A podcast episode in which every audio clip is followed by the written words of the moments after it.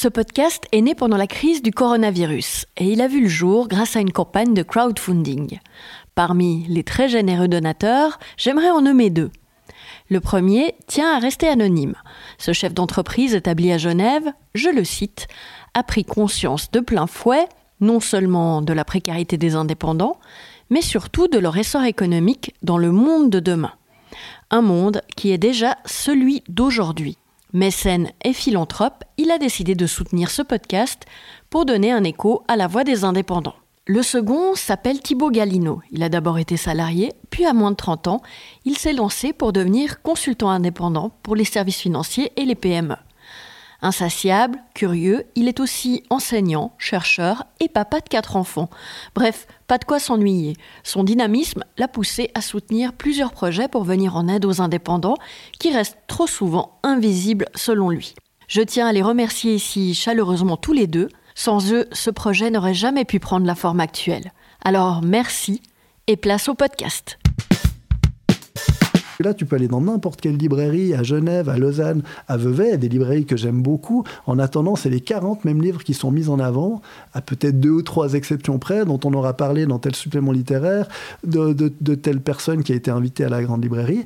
Et, moi, ça, ça ne m'intéresse pas du tout. Ce boulot, il est fait par d'autres. Donc, venez acheter un livre, demandez. Il y en a qui m'intéressent, que je, je lis. Mais en tout cas, les livres que j'ai envie de passer, c'est pas ceux-là, parce qu'ils n'ont pas besoin de moi. Imaginez un monde sans chef et sans hiérarchie. Un monde où des chemins de traverse sinueux remplaceraient souvent les autoroutes rectilignes. Vous le sentez ce petit parfum d'aventure là? Il hume le risque et l'excitation. Il ouvre le champ des possibles. Imaginez enfin que dans ce monde, travailler pourrait être un synonyme d'aimer. Une utopie? Eh bien non. Bienvenue dans l'univers des indépendants.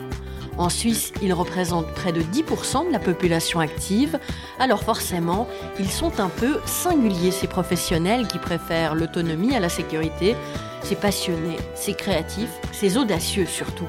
Je m'appelle Laetitia Vider, je suis journaliste et pour toutes les raisons que je viens de citer, je suis indépendante. Je tends le micro à mes pairs, alors ouvrez vos oreilles. C'est un épisode rempli de digressions et de poésie qui vous attend aujourd'hui je vous emmène rencontrer Karim dans sa caverne d'Alibaba, une bouquinerie en plein cœur de Neuchâtel. Si vous passez parfois par là, vous l'avez peut-être aperçu avec son chignon haut sur crâne, déclamer dans la rue les vers d'un jeune poète prometteur ou le passage d'un roman de Romain Gary, son auteur fétiche. Il fait ça, Karim, comme ça, juste pour le plaisir du partage et l'amour de la littérature. C'est une personnalité qui travaille pour vivre et carbure à la rencontre. À 40 ans, il cumule les petits jobs pour faire fructifier son rêve d'indépendance. Un rêve de lecteur surtout. Ce grand gaillard me reçoit un soir de novembre dans sa librairie. Il fait un peu frais entre les murs centenaires, mais Karim réchauffe à lui tout seul le lieu de sa généreuse personnalité. La théière est sur son réchaud, la visite peut commencer. Cette boutique, c'est très particulier parce qu'on y entre par un long couloir qui est, qui est en fait euh, sous les fondations d'un premier bâtiment.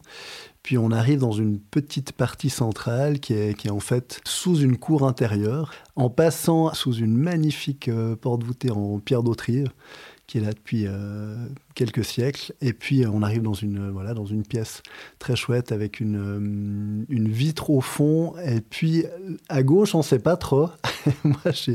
Je pense que c'était peut-être un atelier de gnocchi géant parce que c'est euh, de, de, mur comme ça, blanc, qui a, qui a, été avec des marques qui ont été faites a priori euh, tout à la main avec une cuillère. Et puis, euh, ben dans l'autre pièce, si on repasse par la partie centrale, on redescend, et puis on est dans une pièce qui est encore à un autre niveau, un petit peu plus basse. Et puis ces deux pièces, en fait, sont les, fondations ou les, les sous-bassements d'un immeuble sur trois étages qui est, qui est plus habité depuis l'entre-deux-guerres, a priori. Mais on est vraiment dans une partie d'histoire de Neuchâtel, parce qu'il semblerait, d'après un pote qui bosse aux archives, que la partie dans laquelle on se trouve vraiment actuellement a été détruite au XVIIe, puis reconstruite au début du XVIIIe, mais avec pas mal d'éléments d'origine. Euh, donc au niveau de la poutraison et puis des pierres. Donc voilà, c'est vrai, il y a une vraie charge d'âme. D'ailleurs, euh, je ne sais pas si on entendra, mais il y, a, aussi des, il y a aussi des bruits. Alors il y a sans doute des rats, mais, peut-être pas que. Mais moi j'aime bien imaginer qu'il y a plus que ça. Des fantômes qui nous regardent, là, qui boivent le thé à nos côtés. Exactement. mais puis surtout, bah, qu'est-ce qu'on y trouve en fait entre ces murs? Ah mais oui, c'est ça. À part nous deux, eh bien plein, pas, pas mal de livres. nous deux et les, Alors, quelques euh, âmes égarées. Oui, mais là aussi historiquement, donc la boutique euh, qu'on a reprise avec Stéphane en juillet 2018, était déjà une, une bouquinerie euh, où moi j'appelais même ça un antiquariat du livre, parce que c'était vraiment Esther Ludy, donc, qui était notre prédécesseur, travaillait beaucoup avec des bibliophiles, des collectionneurs. Euh, d'ailleurs, il y, avait, il y avait une vidéosurveillance, enfin, il y avait beaucoup de livres qui étaient, euh, qui étaient sous clé. donc c'était un endroit qui était assez intimidant, où on trouvait beaucoup, beaucoup plus de choses que maintenant, parce que ça débordait de partout. Euh, quand euh, la question s'est posée, enfin elle s'est d'ailleurs pas posée, moi j'étais sûr que j'avais envie d'y réinventer quelque chose. Il fallait reprendre le, fond et puis moi j'ai dit oui, mais je savais que j'avais envie vraiment de beaucoup élaguer, beaucoup épurer et puis que, d'une cave remplie de livres ça devienne un, grand salon en fait. Moi, je, me sens plus avec. On me dit des fois que j'en ai fait un, salon oriental. Euh, ça me plaît beaucoup quand on me dit ça. Comment on en vient un jour dans sa vie à 38 ans? Tu avais 38 ans? Oui, c'est ça. Euh, à 38 ans, à se dire tiens, ça y est, je me lance, je reprends une bouquinerie. Quoi. Une bouquinerie poussiéreuse, un peu. oui. oui, alors ça, de la poussière, ça ne manquait pas, et de l'humidité aussi. Il y a eu forcément énormément d'épisodes, euh, on reviendra sur quelques-uns probablement, mais euh, bah, je dirais que bah, déjà la, place centrale des livres dans ma vie, c'est depuis vraiment l'enfance, parce que ma grand-maman m'a appris à lire. Donc, depuis que j'ai 4-5 ans, j'avais toujours le, nez dans les bouquins. À tel point que l'Uni m'a énormément euh, déçu, parce que hum, j'avais l'impression d'être entre le boucher et le chirurgien du livre, et puis que ça m'intéressait pas tellement en fait d'avoir ce rapport-là. J'avais vraiment envie d'être beaucoup plus libre dans, ma manière de vivre les livres, de de les faire vivre. Et puis du coup, je suis parti de l'université, j'ai improvisé beaucoup de choses, et puis j'ai vadrouillé à gauche, à droite. Et puis à un moment donné, euh, je pense déjà, euh, après 30 ans, j'avais l'impression de me disperser un peu. J'aime bien avoir un côté exalté et puis, euh, et puis chien fou, mais, mais c'est vrai que j'ai aussi un souci de transmission. j'ai pas d'enfant, je sais pas si j'en aurai, peu importe, mais en tout cas, c'est vrai que pour moi, la transmission, c'est quelque chose comme, comme, comme le politique. Je crois qu'on fait tous les jours, à chaque fois qu'on est en relation avec, euh, avec quelqu'un. Et puis, euh, puis j'aime bien l'idée qu'on transmet pas un savoir, mais une disponibilité au savoir. Et puis ça, ça passe par euh, du temps, justement par soit une disponibilité, et puis ben, dans des structures plus encadrées, on a toujours des impératifs de, de rendement. Voilà, il y a beaucoup d'obligations. Et puis du coup, que ce soit dans le monde du livre ou dans le médico-social où j'ai travaillé, enfin voilà, je, je voyais toujours les limites plutôt que, que, ce qui permettait de d'ouvrir et puis de, se dire bon ben je comblerai comme je peux. Mais enfin j'ai des envies j'ai des idées euh, j'ai envie de pouvoir les, les, frotter un petit peu euh, à un autre réel et euh, du coup, bah voilà, tout à coup, cette boutique, alors que je, bossais aussi à gauche, à droite, euh, en ayant besoin d'un lieu déjà juste où me fixer, parce que même au niveau de, mon habitat, en fait, j'ai jamais habité plus de, deux ans quelque part. C'était souvent plutôt entre six mois et une année, et puis je me rendais compte que ça aidait pas à installer quelque chose. Et puis là, tout à coup, bah voilà, c'est un bail commercial, c'est cinq ans, donc. Euh, je me suis dit, euh, mais vas-y, enfin c'est ça qu'il te faut, c'est pas forcément euh, un lit et puis une cuisine, c'est euh, c'est une théière et puis c'est des livres. puis là, qu'est-ce qui se passe à ce moment-là? Parce que j'ai vu que vous aviez fait, vous êtes deux, hein, avoir repris avec toi qui, qui, est beaucoup dans l'opérationnel, on va dire, c'est ça? On peut dire ça. En fait, Stéphane, c'est lui déjà qui m'a donné l'information que moi j'aurais probablement pas eu parce que je, je passais plus tellement par par ici. Et puis, euh, voilà, lui, il travaille à 80%, il est linguiste, donc il a peu de disponibilité. Donc, euh, il aime bien être là de temps en temps. Il a, il a, il a réussi à, à inventer un lien particulier avec des personnes avec lesquelles moi j'aurais peut-être moins facilement réussi. Mais par contre, euh, voilà, lui, c'est vrai qu'il est demandé ailleurs. Et puis, euh, bah, il y a un petit apport financier de sa part. Euh, moi, j'ai un petit peu réussi à, joindre deux, trois fils avec, avec des amis, avec mon amoureuse de l'époque à qui je suis encore extrêmement reconnaissant et qui, on a mangé encore ensemble il n'y a pas très longtemps me disait que de toute sa vie, elle pourrait pas faire un investissement euh, qui, aurait autant de sens. Donc, je, vraiment, je, suis très content euh, qu'elle le vive encore comme ça, même si on n'est plus ensemble. Et puis, et puis il y a eu ce crowdfunding. Et puis, ce qui est fou, c'est que là aussi, ça a cartonné.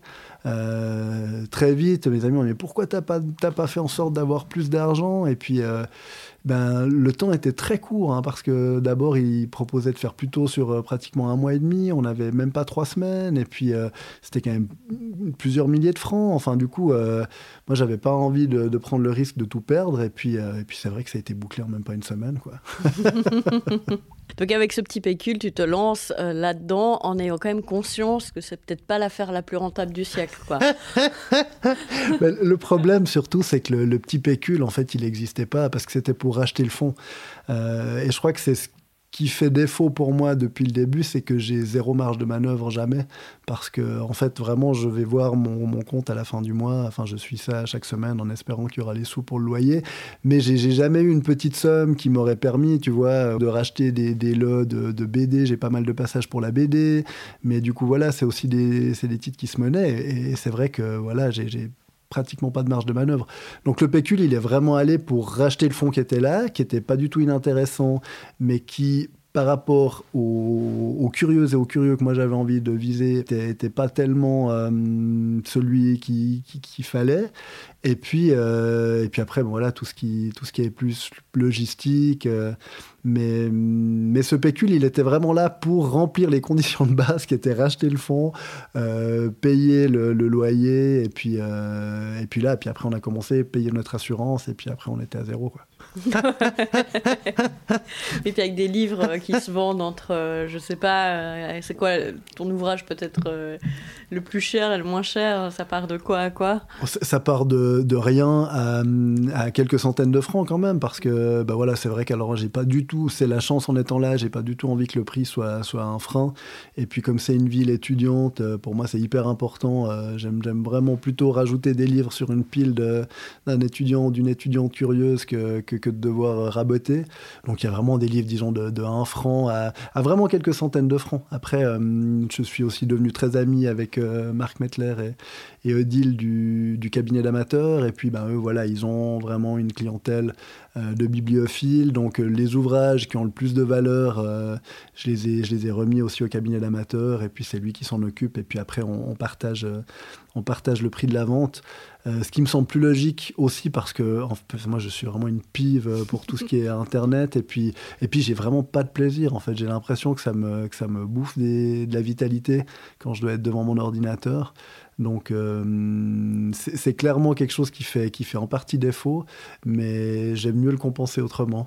Tu as compté le, nombre de références qu'il y a dans, dans, la boutique? Tu sais, tu arrives à estimer? Non, j'arrive pas à estimer. Euh, ce que je peux faire, c'est plutôt par, euh, par élimination, parce que apparemment Esther nous avait vendu quelque chose comme 30 000 ouvrages. J'en ai débarrassé pas mal, j'en ai donné, j'en ai encore euh, qui sont stockés à gauche à droite.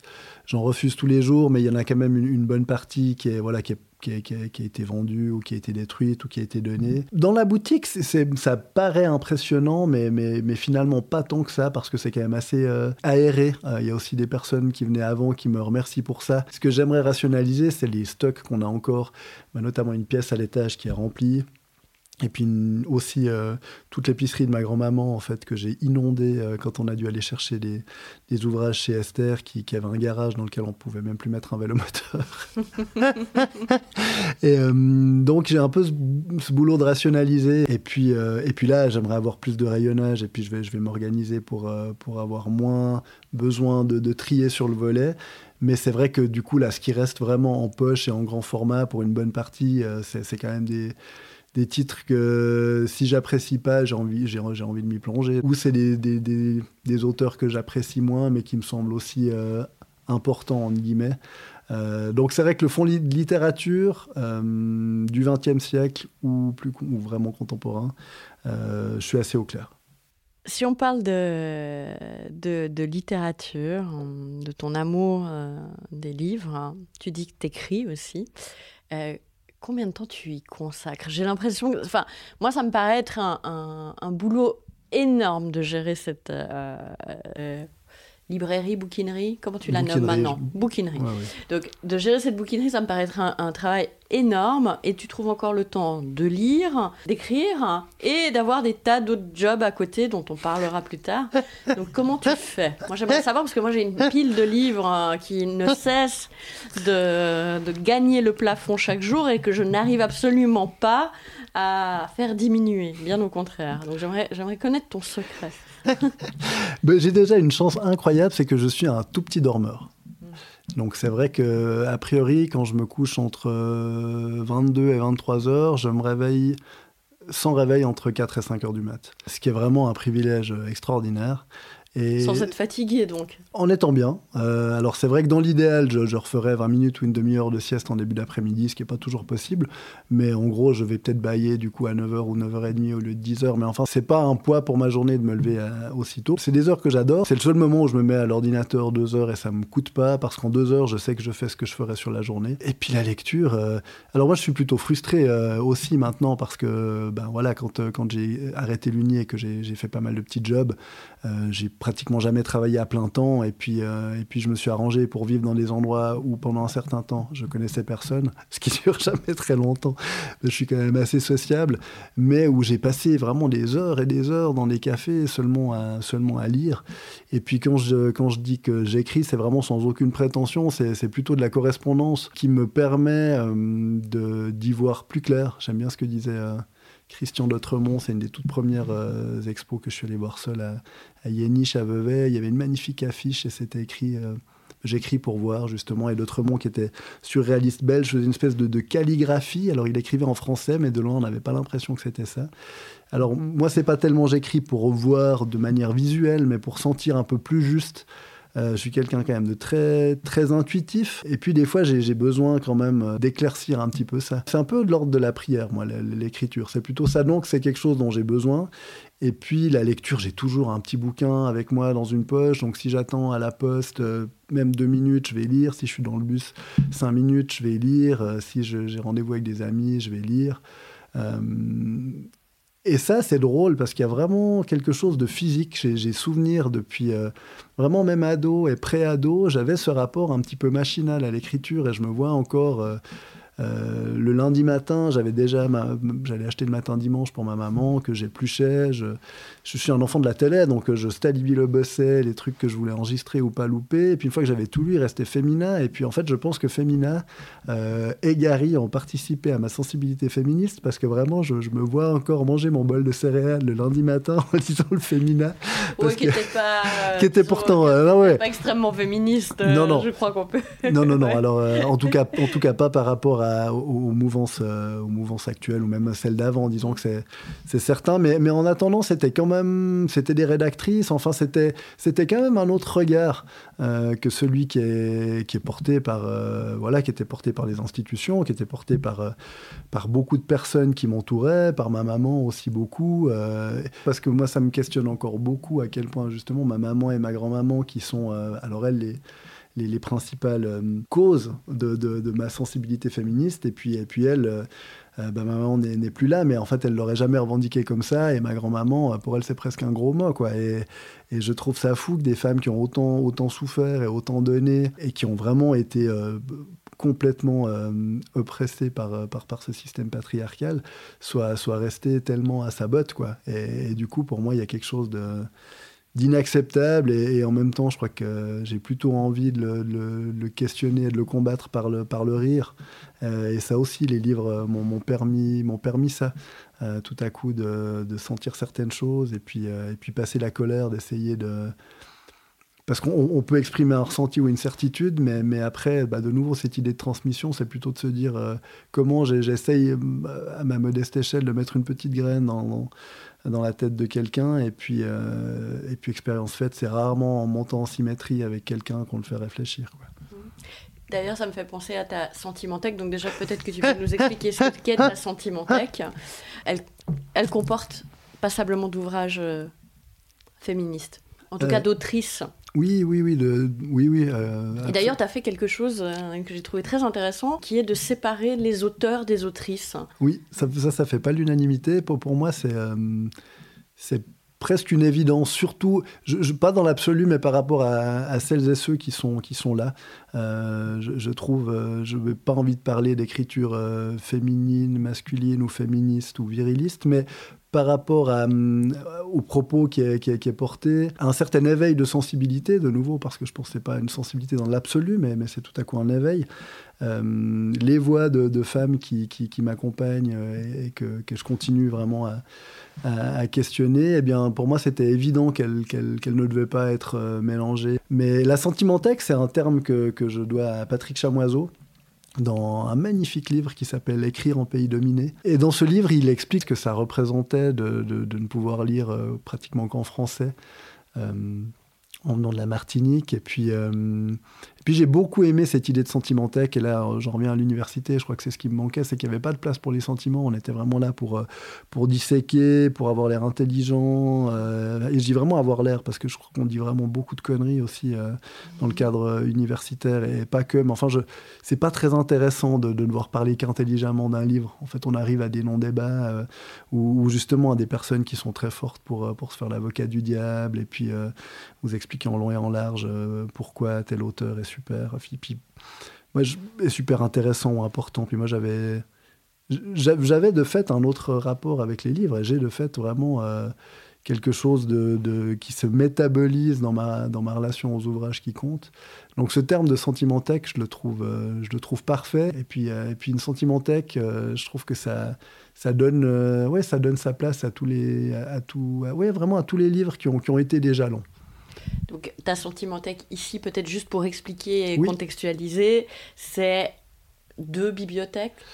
C'est deux petites bibliothèques, euh, parce que bah, du coup, là, ce sont des livres neufs, euh, donc voilà, qui sont un petit peu plus coûteux. Et puis, alors, on est vraiment loin, loin, loin de la sentimenthèque de mes rêves. Euh, mais par exemple, il y a tout Antonio Tabucchi, parce que voilà, je suis allé vivre au, Portugal euh, en, bonne partie euh, grâce à lui. Pour moi, Tabucchi incarne justement à quel point, oui, un livre peut changer une vie, vraiment. C'est pas juste du blabla, c'est pas du développement personnel. C'est que tout à coup, si on actualise vraiment quelque chose dans un texte qui nous a parlé, eh bien, il y a des répercussions sur nous et sur les personnes qui nous, qui nous côtoient. Et donc cette petite sentimenthèque, ben voilà, elle va aller en se développant. C'est vrai qu'à chaque fois, maintenant, j'ai la chance d'avoir quelques personnes qui me, qui me passent des commandes. Donc généralement, quand je, quand je, passe une petite commande, euh, j'ajoute quelques titres pour, pour la sentimenthèque, avec cette envie de prendre le contre-pied de ce qui se fait en librairie, c'est-à-dire d'avoir euh, des centaines d'ouvrages qui arrivent. Euh, et qui sont jamais en ferme, c'est-à-dire que tous les ouvrages en tout temps peuvent être renvoyés est remboursé. Donc on est de nouveau dans cette logique euh, d'argent qui n'existe pas, qui est là, et puis on renvoie des livres, puis on nous en renvoie d'autres. Et puis, euh, et puis cette logistique euh, qui marche sur la tête, elle elle, elle, m'intéresse pas, elle est épuisante et abrutissante. Et du coup, c'est vrai que bah voilà, les livres que j'achète, je sais que je ne les renverrai pas parce que bah, tout à bouquet, je vais peut-être pas le vendre pendant une année.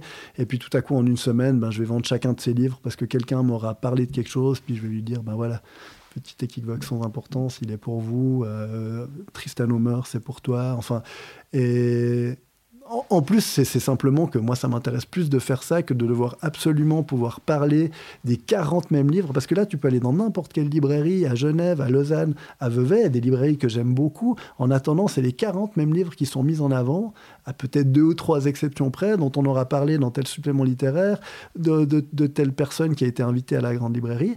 Et, moi, ça, ça ne m'intéresse pas du tout. Ce boulot, il est fait par d'autres. Donc, venez acheter un livre, demandez. Il y en a qui m'intéressent, que je, je lis, mais en tout cas, les livres que j'ai envie de passer, c'est pas ceux-là, parce qu'ils n'ont pas besoin de moi, sans prétention, mais je crois qu'il y a vraiment des titres qui, dorment, et, et d'auteurs suisses aussi, hein, on y viendra peut-être, mais c'est vrai que quand je me suis éloigné un peu de ce, de ce mainstream, qui est un mainstream tourlatif, hein, parce qu'il concerne les gens qui s'intéressent à, la littérature qui se publie aujourd'hui, eh bien, euh, quand j'ai vraiment tiré un coup de frein à main avec, ça, je me suis intéressé aussi à beaucoup de choses qui ont été publiées par des maisons d'édition plus proches, et il y a vraiment des merveilles, quoi.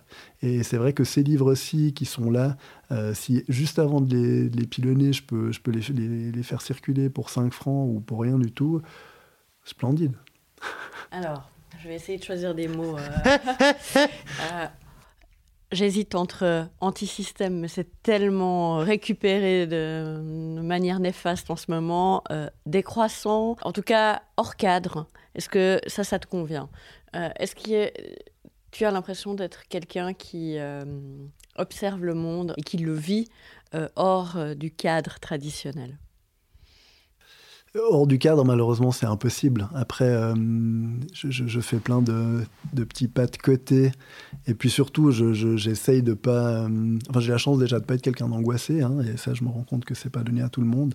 Ce qui se passe, mais tu vois, ma grande sœur le vit pas du tout, qu'elle n'a pas vécu comme moi, c'est que ben, je, parlais de ma maman avant qui a beaucoup souffert. Et puis. Euh, c'est quelqu'un qui a, eu de gros problèmes de, de maniaco-dépression pendant longtemps. Et puis, euh, qui s'est pas mal mise dans des problèmes d'argent aussi en, commandant des, en commandant pas mal de choses. À l'époque, c'était pas encore Internet, mais elle, a beaucoup fait d'achats par correspondance, ce qui l'a mise dans des situations vraiment très délicates. Et puis d'être voilà maman avec deux enfants à un moment où on était les seuls enfants de divorcer à, la maison, donc elle devait assurer, euh, et beaucoup pour nous, tu vois, elle voulait pas qu'on soit à la ramasse, et puis elle était infirmière, elle n'avait pas un salaire mirobolant, et puis quand elle a commencé à mettre la tête sous l'eau, pour moi, ça, assez vite était évident. Bah, c'était au moment où j'étais au gymnase, et puis on commençait à avoir justement des cours de philo, et puis je commençais à lire les journaux, et puis à, me questionner sur pas mal de choses. J'avais vu une présentation sur la sociologie que j'avais trouvé très intéressante. Et puis, pour moi, tout à coup, je me suis rendu compte que ma maman, elle avait, elle avait vraiment été, euh, été compressée par, euh, par la famille dans un premier temps, parce que mon grand-père et puis ma grand-mère euh, étaient partie prenante hein, de ce truc où elle, elle aurait voulu faire les beaux-arts, elle n'a pas pu, il fallait qu'elle ait un métier, enfin toutes ces conneries. Et puis bon, mon père, n'en parlons pas. Et, et ensuite, son, son travail où elle était infirmière, infirmière responsable, c'était quelqu'un qui était aimant, vraiment par nature, qui avait, qui avait, qui avait une espèce de, de, don euh, pour prendre soin. Euh, et puis ça lui a été peu, peu rendu. je trouve que par contre, du coup, elle s'est mise une pression monstrueuse. Euh, pour faire les choses comme, comme il fallait, et puis ça n'allait pas toujours comme ça. Et puis je l'ai vu plonger, et, et pour moi c'était tellement clair, enfin j'ai vraiment eu l'impression de voir et la famille, et la... aussi j'aime pas tellement dire la société, mais, mais c'est plutôt la structure tu vois, la, société, pour moi, ça ne veut pas dire grand-chose, mais il y a une dynamique générale euh, dans déjà le système éducatif, tu vois, qui est très compétitif. Depuis 11 ans, on décide déjà de faire trois, trois niveaux différents. Et ça aussi, moi, j'ai eu la chance d'avoir de la facilité à l'école, de nouveau, beaucoup grâce à ma grand-maman qui m'avait appris à lire. Mais en attendant, mes meilleurs potes, tout à coup, ben voilà, moi j'étais en pré-gymnasial, ils étaient en supérieur, pourquoi, comment euh, et cette violence-là, c'est vraiment euh, ben, au moment de ces questionnements-là, depuis 16-17 ans jusqu'à 22, quand je décide d'arrêter l'Uni, où je me dis, et puis ce truc de légitimité. Euh, je me rends compte que, par exemple, pour ma, grand-maman, qui est quelqu'un de la terre, qui a bossé comme une folle. Ma grand-mère, c'est 14-15 heures par jour. C'est une épicerie, c'est trois enfants, c'est le garage de mon oncle qu'elle va nettoyer. Enfin, c'est des vies de dingue, de dingue, vraiment. Puis du coup, j'avais, besoin, enfin, il y a cette légitimité par le travail très fort dans, dans, ce, monde-là. Enfin, tu vois, je pouvais...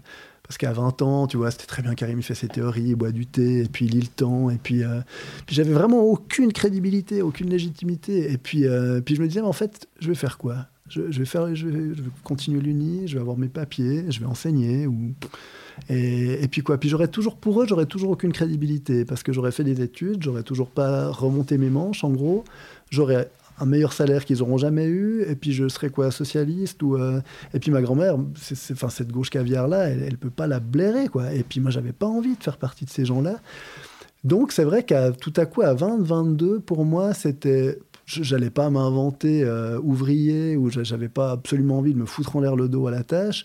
Par contre, j'avais vraiment envie de dire on peut vivre avec pas grand chose et puis quand même continuer à être euh, à être dans le souci, dans la solidarité, à pas devenir aigri et puis euh, et puis oui, je peux payer des impôts, pas grand chose de toute façon vu ce que je gagne, mais enfin je, peux rentrer dans cette danse là sans prendre un pouvoir symbolique, sans être dans un de ces j'ai plein d'amis qui enseignent et puis de puis j'ai pas envie d'être dans ces postures de sachant. Ça me faisait chier d'être tout à coup validé par, euh, par l'UNI. Donc euh, ma validation, elle, est remise en cause tous les jours. Mais j'aime bien dire que je crois qu'en l'empreinte humaine, tu vois, on, nous parle beaucoup d'empreinte écologique, et puis je crois qu'il n'y a pas grand monde qui arrive à être d'accord, et puis vraiment la planète, elle s'en fout. Donc déjà, de voir ce mot planète à toutes les sources, quand tu es soucieux du langage, tu te rends compte déjà qu'il y a un truc qui va pas. Et, du coup, par contre, mon empreinte humaine, bah, effectivement, je crois vraiment que je peux la mesurer et, l'améliorer tous les jours. Et donc, ça se manifeste par un train de vie euh, très. Alors, c'est plutôt une trottinette de vie. un train à l'arrêt. est-ce que tu te considères vraiment comme un indépendant ou est-ce qu'il y a, euh, j'ai envie de dire presque une forme de bénévolat dans ce que tu fais? Bénévolat, j'aime pas tellement ce terme non plus. mon indépendance, c'est l'indépendance de lecteur. Vraiment, c'est ce qui me tenait à cœur. Je le, je le dis, je le répète, c'est pour ça que, que je sors sur le palier chaque heure quand je peux pour lire. Je suis là parce que je suis un lecteur. Je peux pas affirmer grand-chose. Ça, je peux l'affirmer parce que je le vis comme ça, que je suis bien quand je suis tout seul pour lire, que je suis bien quand je lis à d'autres et que, je trouve toujours ça me nourrit, même des textes que j'ai lus 500 fois. Je relis le chapitre 13 de L'angoisse du roi Salomon de Romain Gary, ça me nourrit, je vois que ça fait rire et que ça fait réfléchir, ça me, fait du bien. Donc après, mon statut d'indépendant administratif, je le bricole en permanence parce que j'ai envie d'être là, j'ai envie de continuer à faire, des, plein, de, de choses improvisées ou plus ou moins programmées. Euh, après, euh, effectivement, aussi, quand tu m'as demandé, pour moi, c'était une évidence parce que j'avais envie de discuter avec toi et puis parce que, parce que je, trouve, je trouve vraiment chouette de, pouvoir partager cette expérience euh, en ayant un peu plus de temps. Mais par rapport à voilà aux personnes avec lesquelles tu t'es entretenu jusqu'à maintenant, je me sens presque un imposteur parce que c'est vrai que par rapport à la charge administrative, par rapport à la démarche, tu vois, tout ce que ça. Et puis même aux sommes en jeu, tu vois, c'est assez ridicule. Alors effectivement, j'ai une trottinette de vie où j'aime mieux marcher que faire de la trottinette, donc euh, j'ai des baskets de vie, on va dire, mais c'est ouais, c'est des petites sommes, tu vois. Puis en Suisse, puis je veux dire, si je me suis toujours dit, si une fois je dois refaire le point dans ma poche pendant une année pour rembourser ce que je dois, puis tourner la page, je sais que je peux le faire, et puis, puis je, je, je ferai ça, tu vois. Je, je me mets pas dans des situations, je vais pas avoir des dizaines de milliers de francs de dettes, et puis. Euh, donc. moi, c'est vraiment une indépendance de, lecteur. Et puis après, bah, je, comme je te dis, le bénévolat. De penser aussi oui, elle est peut-être plus relative. non, mais on est. oui, tout, tout, est toujours très relatif. Mais je, peux être plus affirmatif pour le lecteur et c'est pour ça que je ne je, je pourrais pas travailler à plein temps dans une librairie parce que là, euh, on, viendrait vraiment quand même euh, tout le temps ou, principalement me demander, comme je le disais tout à l'heure, de pouvoir parler de, de, de livres dont ils ont déjà entendu parler. Et puis, et puis ça, je trouve ça bête. Quoi. Donc ça, c'est vrai que de le faire un petit peu et puis de tenter quand même d'amener à d'autres livres, ça me, ça me, ça me, fait plaisir. Mais et je vois la, la Méridienne, j'adore Chantal, ma responsable, mais c'est pas une vie qu'elle a, franchement. Ça, c'est, elle bosse à 150%, elle se fout en l'air, elle est dans des... Est-ce que tu as, donc, on en a, on a déjà parlé, mais je suis obligée de recontextualiser, mais donc, euh, on va dire que tu travailles plus ou moins ah, de nouveau, c'est extrêmement. Bah, tu occupes beaucoup de ton temps dans cette euh, bouquinerie, euh, la boutique du livre. Euh, et à côté, pour payer tes factures, hein, eh ben, tu travailles dans une vraie alors, je mets plein de guillemets, hein, je, je, les mime, dans une vraie librairie à la chaux de fond. Oui. Et tu travailles aussi comme aide de vie euh, dans le social euh, pour des personnes qui ont besoin d'assistance.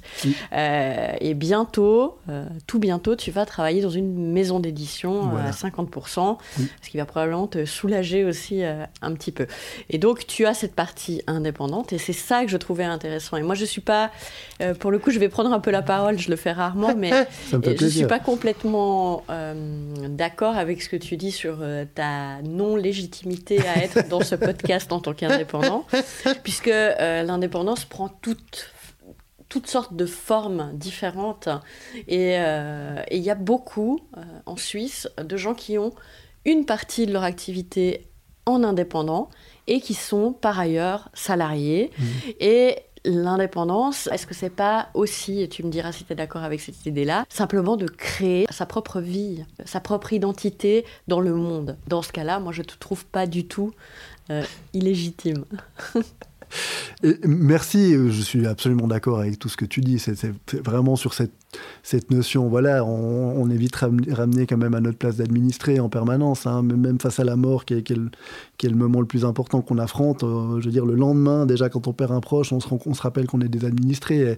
Et, du coup, voilà, à ce niveau-là, et tu fais bien de mettre une, dire une vraie librairie sans guillemets, parce qu'une vraie librairie, ça, ça brasse quand même d'autres chiffres. Ça veut dire tout le temps des employés. Je, connais, j'essaie de faire le tour rapidement dans ma tête là, des librairies indépendantes en Suisse romande. Personne n'est seul. Donc tu vois déjà du moment que, que tu es une librairie indépendante, mais que tu as deux, trois salaires à sortir, forcément que tu vois, c'est, des, c'est, une toute autre relation à la fin du mois. Parce que je dis, moi, j'ai voilà, j'ai mon petit loyer, je peux pas le payer, bon, bah, je, le paierai quatre jours plus tard, et puis je, puis je bricole.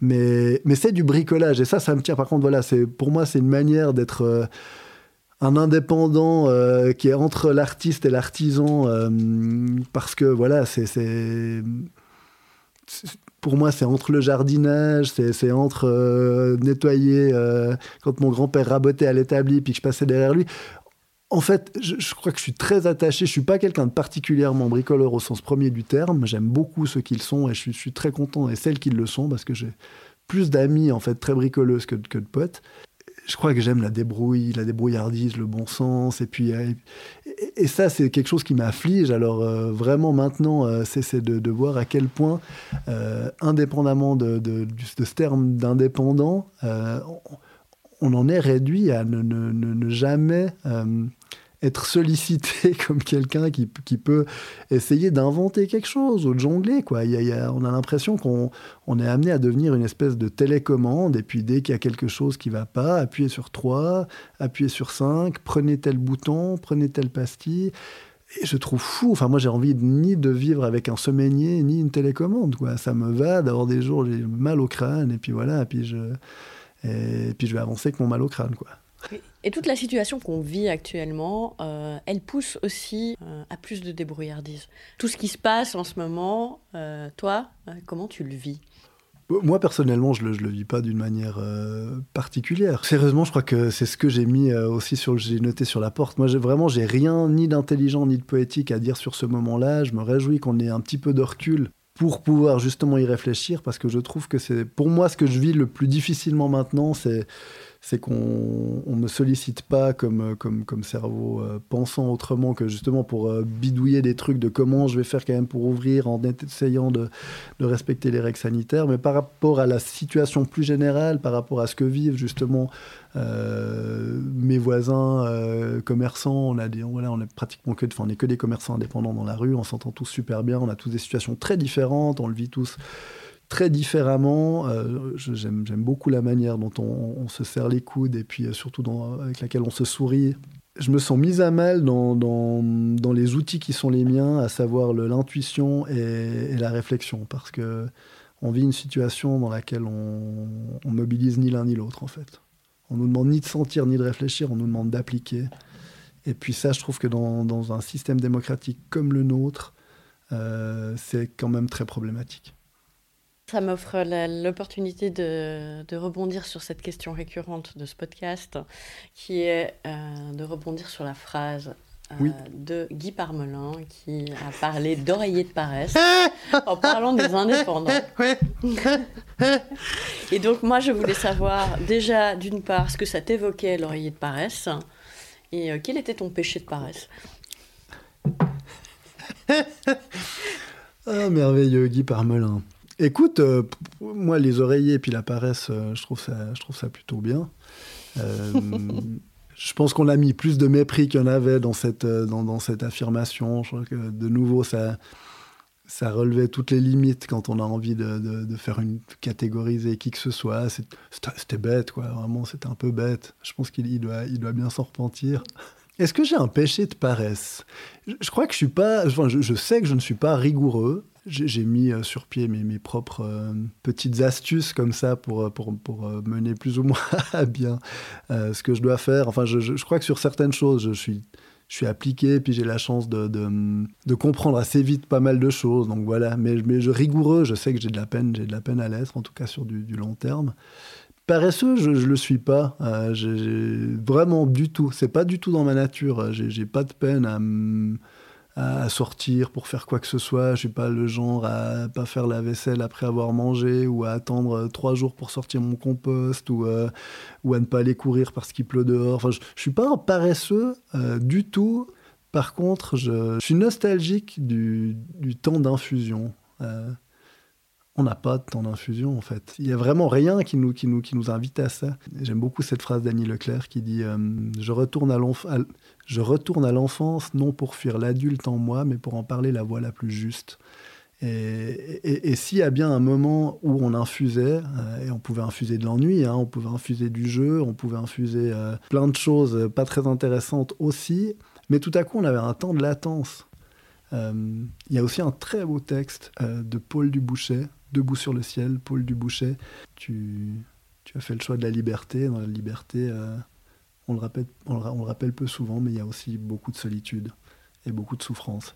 Et, hum, il le dit pas, tu vois, de manière, euh, c'est pas comme euh, je te pose une pierre sur le pied, c'est juste de rappeler que, que oui, la liberté, l'indépendance, c'est c'est plein de, de, de moments beaucoup plus pleins justement que, que, ce que vivent d'autres qui sont un peu plus le nez dans le guidon. Mais il y a aussi des moments où tu te dis, putain, moi, des fois, j'arrive là, et puis j'aimerais vraiment, euh, justement, peut-être que, que, Stéphane soit plus impliqué, tu vois, au niveau de la, des initiatives ou des, ou des prises de décision. Et puis, ben voilà, il, ben là, il faut pas être paresseux, quoi. Et je crois que vraiment être là euh, depuis euh, deux ans et demi, pour moi, c'est une bonne preuve que je suis pas paresseux. Par contre, plein de personnes qui se sont cassées le nez devant la boutique à 2h30 une fois, alors que j'avais mis que j'ouvrais à 2h, parce qu'il faisait grand beau, puis que je me suis baigné une demi-heure de plus. ça, c'est sûr. Donc tu te considères comme un homme libre hein? Je crois que ma, ma plus grande liberté, euh, et là aussi, c'est pas, c'est pas pour faire du, du développement personnel, c'est que je crois que c'est d'avoir une verticalité, vraiment. Et, de, et d'avoir de fait une place pour le mystère dans ma vie. Et puis je, je me rends compte que que ma confiance, euh, elle vient de là aussi. Euh, je me rends compte qu'il y, a vraiment, pour moi, il y a vraiment quelque chose qui, me dépasse dans le vivant en soi, en, règle générale. Euh, et, et, ça, j'ai pas besoin de le cloisonner, j'ai pas besoin de, mettre le stemf d'une religion dessus parce que j'ai pas besoin de répondre.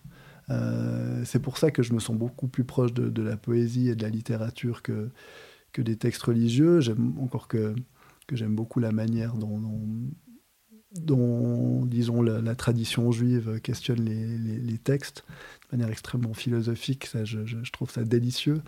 Euh, mais en attendant, c'est vrai que moi, les questions me vont, mais de nouveau, j'ai la chance de ne pas être angoissé. Donc, d'avoir en permanence des questions ouvertes qui, en plus, se démultiplient, hein, euh, je trouve ça fantastique. Je trouve ça fantastique. Et, c'est pour ça que je suis un piètre lecteur de, tous ces désabusés qui apparemment parlent de nous, euh, euh, comme Welbeck, comme, euh, comme Carrère, tous ces, tous ces mecs-là, en fait, moi je suis triste pour eux, à la limite. Enfin, je suis pas trop triste pour eux parce qu'ils ont quand même un, ils ont un lectorat. Mais ah, ils m'intéressent pas, quoi. Je trouve pas qu'ils parlent. Enfin, moi, ils me parlent pas. Et en tout cas, ils me parlent pas de moi, ça c'est sûr. Et, et puis. Euh, ceux dont ils me parlent, j'ai vraiment aussi à eux envie de pouvoir leur proposer autre chose que de leur dire euh, oui, c'est vrai, euh, vous êtes vraiment dans un sacré, sacré merdier, ben, je vous remets encore un petit peu le nez dedans. ouais, j'ai vraiment besoin de beaucoup plus d'imagination, de douceur, puis de d'humour. Et puis, et puis, je crois que ma verticalité, elle se nourrit vraiment de ça. Ouais, donc, donc voilà, je crois que ma, liberté, elle est vraiment intérieure. Je suis assez convaincu, parce que j'ai aussi pu le, le mettre à l'épreuve, que que j'ai une bonne capacité de refus devant, euh, devant des injonctions qui me semblent vraiment. Euh, c'est pas une question de justice, c'est complètement déplacé ou qui sont pas dans, dans l'ordre de. J'essaye de me poser chaque jour qu'est-ce que ça veut dire être humain où je suis. Et, à certains moments, euh, moi, ça me va de, alors là de faire un pas de côté ou de, de, de me dire je, je, je préfère arrêter de jouer là. Ok, Laissez-moi là. Que... Tu, penses à quoi? Est-ce que tu penses à...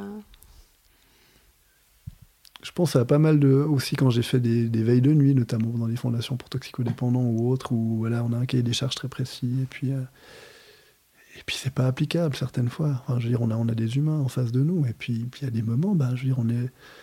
moi, je me sentais tenu en tant que Karim Karkeni de, de, ne pas faire ce qui était exigé de moi. Et puis si le lendemain, je devais aller regarder mon directeur dans les yeux, euh, eh ben, ça ne me posait pas de problème. Et puis si je devais partir sur le champ, ben, je partais.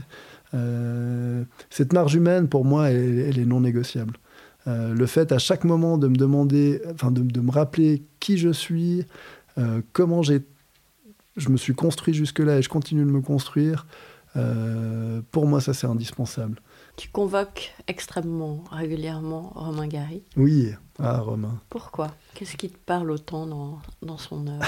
Beaucoup de choses. Euh, et le moment où je l'ai lu, euh, en deuxième année de gymnase, notre enseignante nous avait fait lire Chien Blanc. Gary a écrit une trentaine de livres, c'est un des deux récits. Le, plus connu est La promesse de l'aube. Et puis dans Chien Blanc, eh bien, il revient sur les années où il était à Hollywood avec Gene Seberg, qui était donc une star. Euh, du cinéma à l'époque, et puis qui, comme pas mal de, de stars du moment, se, s'engage dans la cause noire américaine. Et puis Gary, ben voilà, est beaucoup plus âgé qu'elle. C'est un type qui a fait la guerre, c'est un type qui, qui s'est euh, frotté à la, à la, politique beaucoup, qui était consul de France à Los Angeles, euh, qui était en mission à Sofia, qui a été à Berne où il s'est emmerdé prodigieusement. Enfin, il a vu un peu toutes les mm, toutes les mesquineries en fait qui existaient à gauche comme à droite, euh, dans tous les milieux. un type je pense vraiment euh, fondamentalement euh, d'ultra-gauche qu'on a catalogué comme étant à droite parce qu'il aimait De Gaulle, mais enfin, euh, comme il disait, il n'avait même pas envie de démentir. Il dit bah, J'ai des livres qui parlent pour moi, j'ai une vie qui parle pour moi. et puis ben là, Gary se retrouve face à quelque chose qui le dépasse parce qu'en fait, il n'a pas envie d'avoir tous les Noirs américains dans son salon.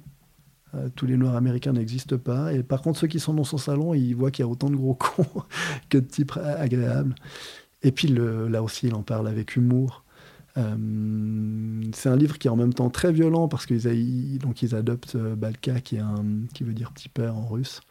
Et c'est un berger allemand comme ça, euh, qui est d'abord très affectueux, et puis tout à coup en deux jours, il attaque différentes personnes qui sont tous des Noirs américains, et puis il se rend compte que c'est ce qui, qui s'appelle des White Dogs, qui étaient élevés pour, pour attaquer justement les Noirs.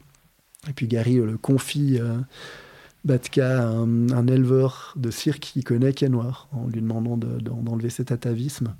Et puis, euh, voilà, ces prétextes à plein de digressions sur, sur ce moment-là. Et, c'est beaucoup l'humour, en fait, et, le, refus du manichéisme. Alors que, je veux dire, on est quand même là-dedans. Et puis, même, je dirais surtout maintenant, euh, où on parle de sujets très importants et où on pense par slogan. Et je veux dire, la pensée, c'est le contraire du slogan. Euh, que ce soit pour, pour des questions raciales, pour des questions de genre. Euh, du moment qu'on est dans le slogan, on est déjà à côté de la plaque. Et, Gary, ben voilà, euh, refusait tout ça. Et, et j'ai beaucoup aimé cette tonalité. J'avais besoin de lire ça. Et puis, du coup, j'ai un peu creusé. Et puis, c'est quelqu'un tout à coup qui, quand il gagne le prix Goncourt, est vraiment complètement snobé et conspué par ses pairs.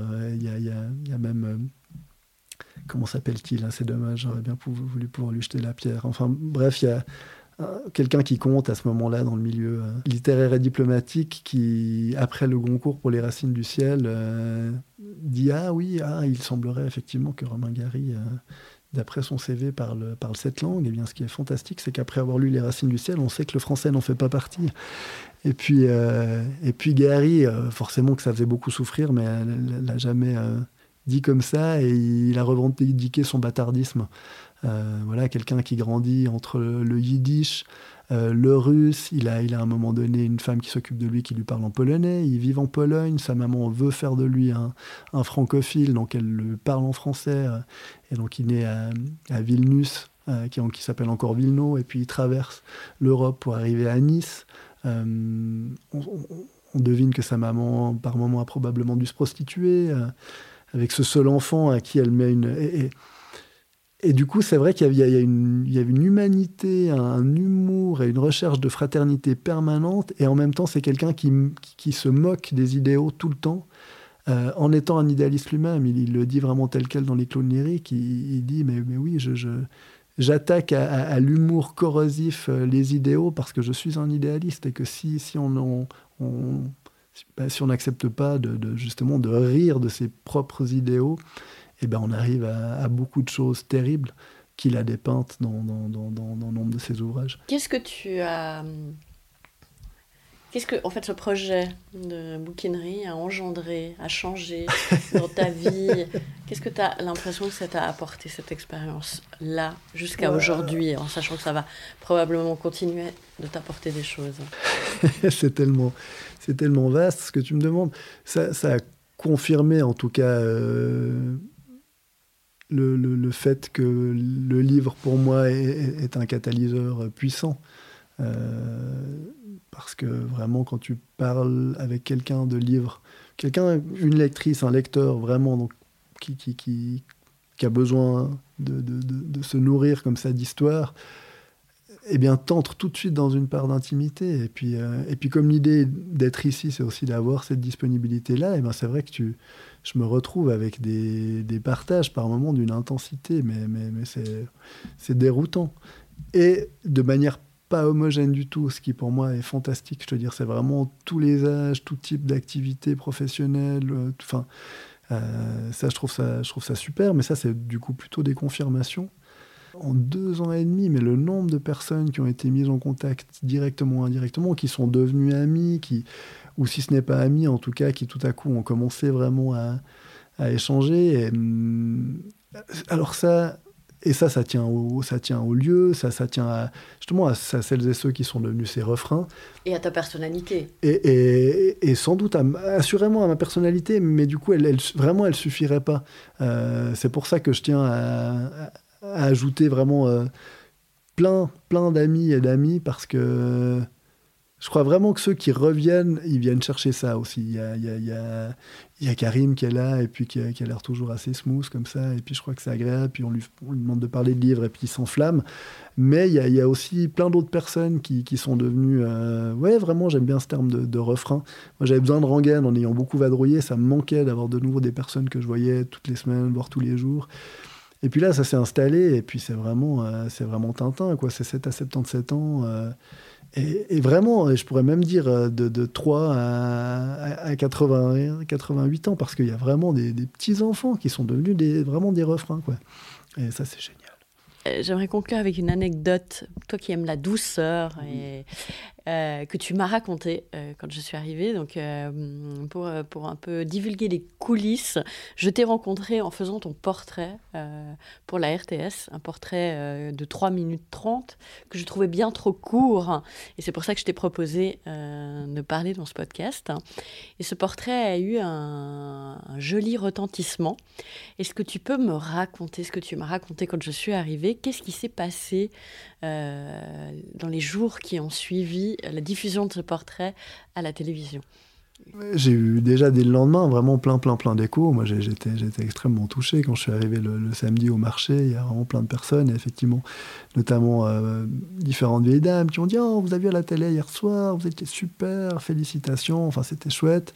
Euh, j'ai eu plein de coups de fil euh, d'un peu partout, de personnes qui m'avaient vu, qui avaient des questions en lien avec les livres ou qui voulaient juste me dire qu'elles avaient trouvé super. Et puis, euh, et puis cette semaine, tout à coup, euh, je, enfin mercredi, j'ouvre, euh, voilà, je, je m'installe à, mon bureau et puis, puis je vois une, petite dame qui, arrive comme ça, qui s'approche, puis qui avait l'air toute, toute joyeuse. Elle m'a amené une petite enveloppe comme ça, puis elle me dit ah je vous ai vu à la télévision, c'était super, et puis mais beaucoup touché. Et puis je, suis, je suis très admiratif de. Voilà, je connaissais le lieu avant, et puis, euh, puis quand je vois ce que vous en avez fait, ben, je suis très admiratif. Et puis ça, c'est voilà, c'est ma petite contribution euh, pour vous encourager. Et puis j'imagine que ces temps, voilà, pour votre loyer, c'est difficile. Donc euh, voilà. Puis elle m'a laissé cette petite enveloppe, et puis elle est repartie. Et puis moi, j'étais un peu abasourdi comme ça. Et puis j'ai ouvert cette enveloppe sur laquelle elle avait mis pour euh, prendre soin de votre jardin pas secret, avec des petits cœurs. Et puis il y avait 400 francs dans cette enveloppe. Et puis euh, je, te, je, te, je, te, leur dis maintenant. Et puis j'ai des sanglots parce que, oui, bah je, de nouveau, euh, je suis pas complètement hors de la réalité. Puis c'est vrai que, que là, cette année particulièrement, c'est souvent compliqué. Et puis là, d'avoir cette dame comme ça tombée du ciel quelques jours après. J'avais eu des échos d'amis par revue et tout. Puis tout à coup, cette dame que, que je connais pas, qui était jamais venue à la boutique, tu vois, et puis qui a pris le temps de m'amener une somme pareille en, me... dessinant des petits cœurs sur une enveloppe. Enfin, c'était, c'était vraiment waouh, quoi.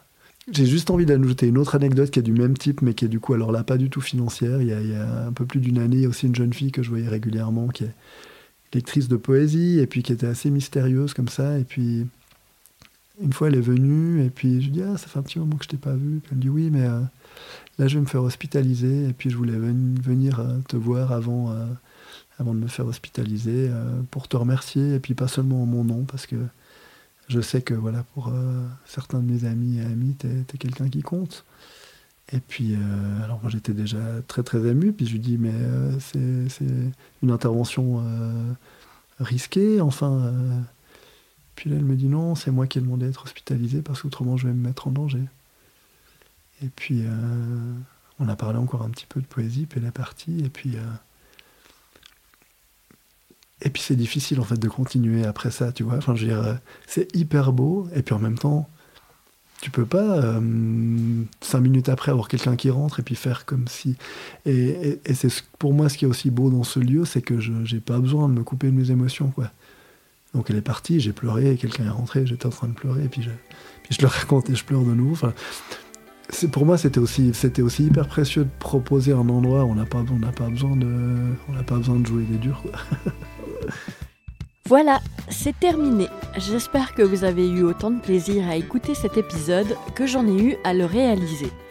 On se retrouve dans deux semaines avec un autre parcours de vie et une autre vision de l'indépendance. Et si vous avez envie d'aider ce podcast, n'hésitez pas à lui mettre des étoiles. 5 si possible, mais aussi à le commenter, à le partager et en parler autour de vous. Et c'est une nouveauté en vue de la saison 2. Vous pouvez aussi le soutenir en faisant un don. Vous trouverez le lien direct sur la page du podcast ou sur Instagram. Avant de vous quitter, encore un petit merci aux participants du crowdfunding, et en particulier à Farah Jouffroy de Human Challenge et à l'OPPIF, l'organisation de promotion de projets inventifs et farfelus, qui ont également soutenu ce projet. À bientôt!